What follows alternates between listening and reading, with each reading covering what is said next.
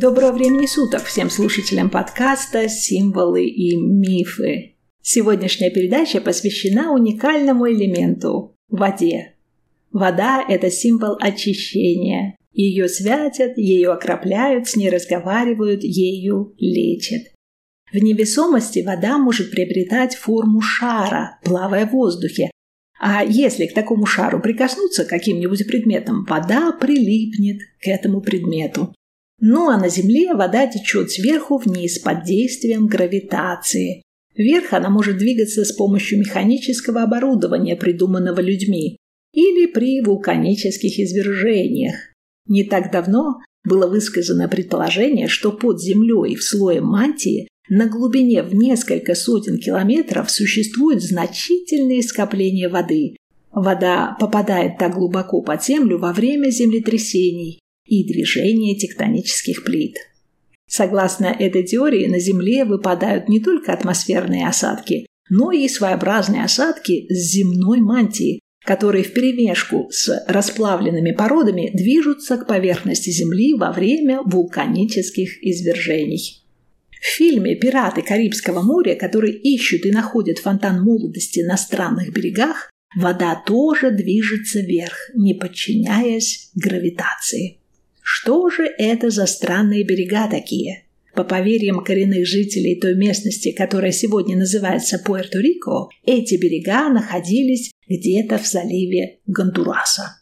Но первый губернатор Пуэрто-Рико Понсе де Леон решил искать чудодейственную воду на Багамских островах в Северной Бимени. Именно там, тысячи лет тому назад, когда уровень моря был ниже современного, Неизвестно кто прорубил каналы и колодец в известняке. И до сих пор с этого колодца к поверхности земли поступает холодная родниковая вода. Добраться до этого колодца можно только на лодке с гидом. А потом, в зависимости от глубины воды, идти или плыть к месту родника, пробираясь через узкие протоки между зарослями тропических мангров, в которых обитает множество комаров, безжалостно кусающих всех искателей целительных вод. Вода родника очищает кожу и бодрит прохладой после пребывания в теплой морской воде, окружающей этот родник. Вода самого родника насыщена магнием и кальцием. Как известно, магний помогает функционированию клеток организма, а кальций укрепляет кости. Так что, может, поэтому даже без знания химического состава всех примесей в этой воде этот источник с древних времен считали чудодейственным. Фонтан молодости, как известно, будоражил многие умы тех, кто пытался его найти, отправляясь в рискованные путешествия в разные уголки нашего мира. Еще в пятом столетии до нашей эры Геродот упоминал в своей истории о какой-то чудо-воде на южном конце света, где проживали макробии. Во времена Геродота южный конец света находился где-то в районе современного Сомалийского полуострова. Согласно Геродоту, макробии были долгожителями, людьми высокого роста. Их погребальные ритуалы были в чем-то похожи на египетские. Они мумифицировали усопших и клали эти мумии в саркофаги, сделанные из кристалла или стекла. Саркофаг из кристалла или стекла упоминается и в рассказах об Александре Македонском, которого кроме частых завоевательных походов привлекала идея бессмертия. Так вот, где-то там, в очередном походе, повар Александра решил вымыть в каком-то ручье высушенную рыбу, и через некоторое время эта рыба ожила. Впоследствии ни Александр, ни его повар этот ручей не нашли. Александр, как известно, умер в 30-летнем возрасте. Его похоронили в золотом саркофаге или в прозрачном саркофаге из кристалла или стекла. Какой это был кристалл или стекло и какую технику обработки использовали мастера для изготовления таких саркофагов, не уточняется, и никто до сих пор не знает, где находится место захоронения этого завоевателя. Кроме Багамских островов и целебных родников в Европе или Азии времен Александра Македонского, Чудо-вода была и в Иерусалиме. Когда-то там, у овечьих ворот, была большая купальня, называемая Бетезда. Где именно находилась эта купальня – вопрос спорный. Возможно, недалеко от церкви Святой Анны. Там как раз есть арки и что-то наподобие бассейна, который когда-то мог был заполнен водой, упоминаемой в Евангелии от Иоанна. Вода в этой купальне приходила в движение 3-4 раза в неделю, и люди верили, что это Бог очищает воду и придает ей целебные свойства.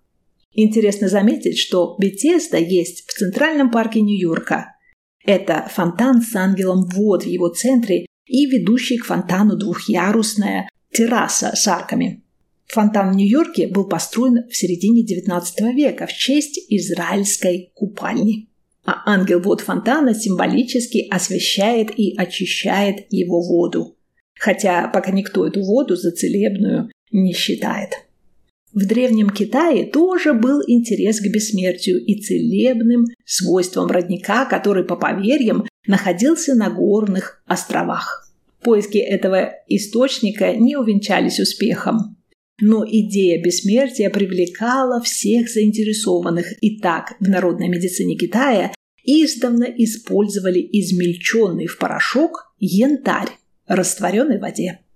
Этот напиток применялся как общеукрепляющее средство. Как известно, янтарь может нести статический заряд электричества и притягивать легкие предметы. По-гречески слово «янтарь» – это «электро», на латинском «электрум». Отсюда и происходит слово «электричество». Кроме китайской народной медицины, Измельченный в порошок янтарь использовали в составе напитка ламер вайн, популярного в Германии до Второй мировой войны.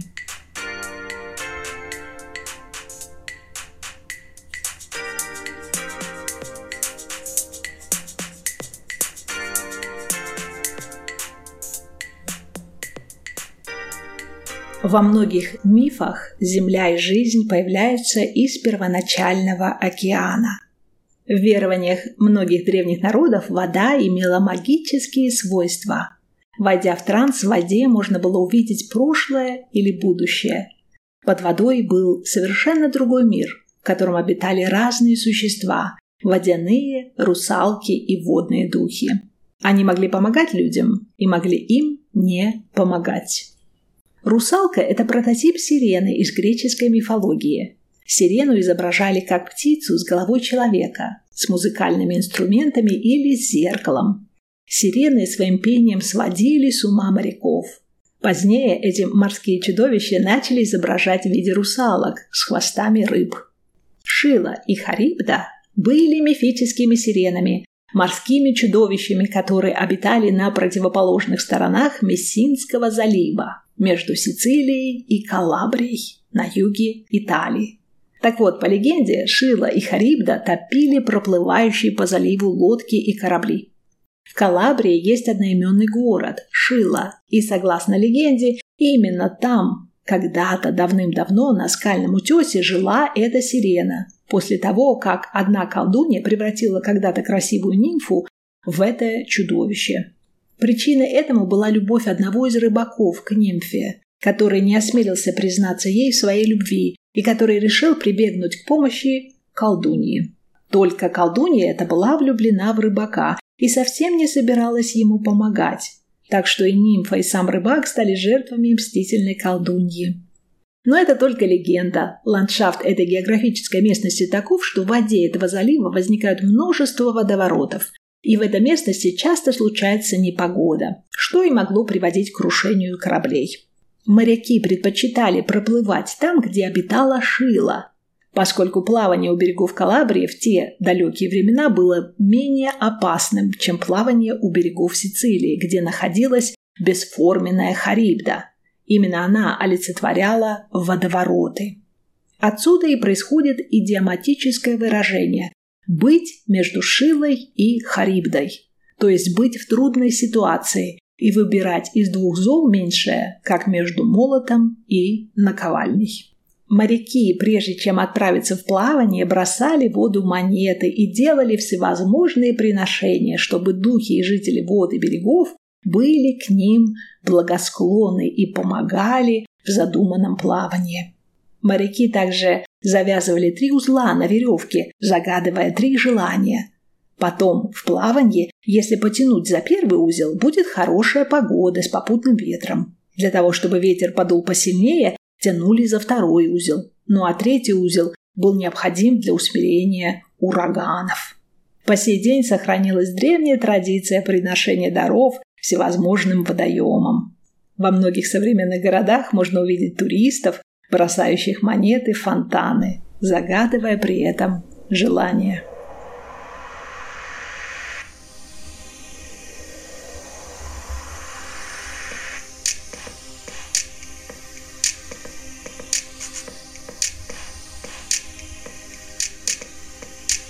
В мифах и легендах упоминается живая и мертвая вода. Мертвая излечивает раны, живая оживляет. Известные широкой публике братья Гримм в свое время поведали людям сказку «Живая вода». В этой сказке главный герой отправляется на поиски живой воды, чтобы исцелить своего заболевшего отца. У героя этого есть два старших брата, которые оказываются завистливыми и злыми, но, как всегда во многих сказках, после преодоления трудностей и препятствий все заканчивается хорошо. Кроме целительных свойств, вода могла помочь в понимании и просветлении. Например, у кельтов был колодец мудрости или источник, от которого начиналась река Бойн. Это в Ирландии. На берегу этой реки росла священная лещина, и орехи, которые падали с этого дерева в реку, были лакомством для рыбы. И если человеку попадалась рыба, которая съела упавшие в воду орехи, этот человек мог узнать то, что было ему неизвестно – стать немного мудрее. Прежде чем набирать воду с колодцев, рек, озер, люди просили разрешения у духов и богов, охраняющих воду, а потом благодарили их за щедрость. В веровании многих народов река была границей, через которую ничего плохое не могло перейти, потому что течение реки отпугивало злых духов. Священная река Ганг в Индии известна своими целительными водами, омывающими тело и душу. Эта река очень загрязнена, но люди продолжают считать ее воды целебными, поскольку по поверьям охраняет и очищает эту реку богиня Ганга. Река Ганг является отражением Млечного Пути, ее появление было мистическое. Богиня Ганга сошла на землю с неба и стала рекой. И так до сих пор люди молятся и славят эту великую реку, совершая обряды омовения как живых, так и усопших, участвуя в праздниках, фестивалях и похоронных церемониях. В 1999 году вышла книга «Послание воды», написанная японским исследователем Эмото Масару который проводил эксперименты с водой и утверждал, что вода может реагировать на информацию извне. Один из его экспериментов заключался вот в чем. Эмота взял три стакана с рисом и в каждый из них налил воду. Он начал каждый день с безусловным счастьем и радостью хвалить воду в первом стакане. Воду второго стакана он ругал и бронил, показывая свое постоянное недовольство и разочарование. Третий стакан с водой он вообще игнорировал. Через некоторое время Эмота заметил, что в первом стакане с водой очень скоро начал произрастать находившийся в нем рис. Ростки были здоровые и полные силы. Во втором стакане, в воде, которую ругали, рис превратился в черную массу, и ни о каком росте не могло быть речи. В третьем стакане с водой, которой не было уделено ни малейшего внимания, рис начал гнить. Вот такие были результаты. Большая часть флоры и фауны нашего мира состоит из воды. И согласно исследованиям Эмота Масару, позитивная или негативная информация, идущая извне, может иметь позитивное или негативное воздействие на все вокруг и на нас в том числе так же, как в эксперименте с водой и рисом. Вода может принимать форму любых объектов, менять направление, переходить от одного состояния вещества в другое и быть льдом, паром, снегом, дождем. Вода может ласково журчать в маленьком ручье и штормить разрушающими волнами в океане. Мастер боевых искусств Брюс Ли познакомил западный мир с древним восточным выражением «будь как вода». Без желаний, страданий и переживаний, ведь вода может приобретать форму любой чаши, но всегда оставаться самой собой, свободной и безграничной.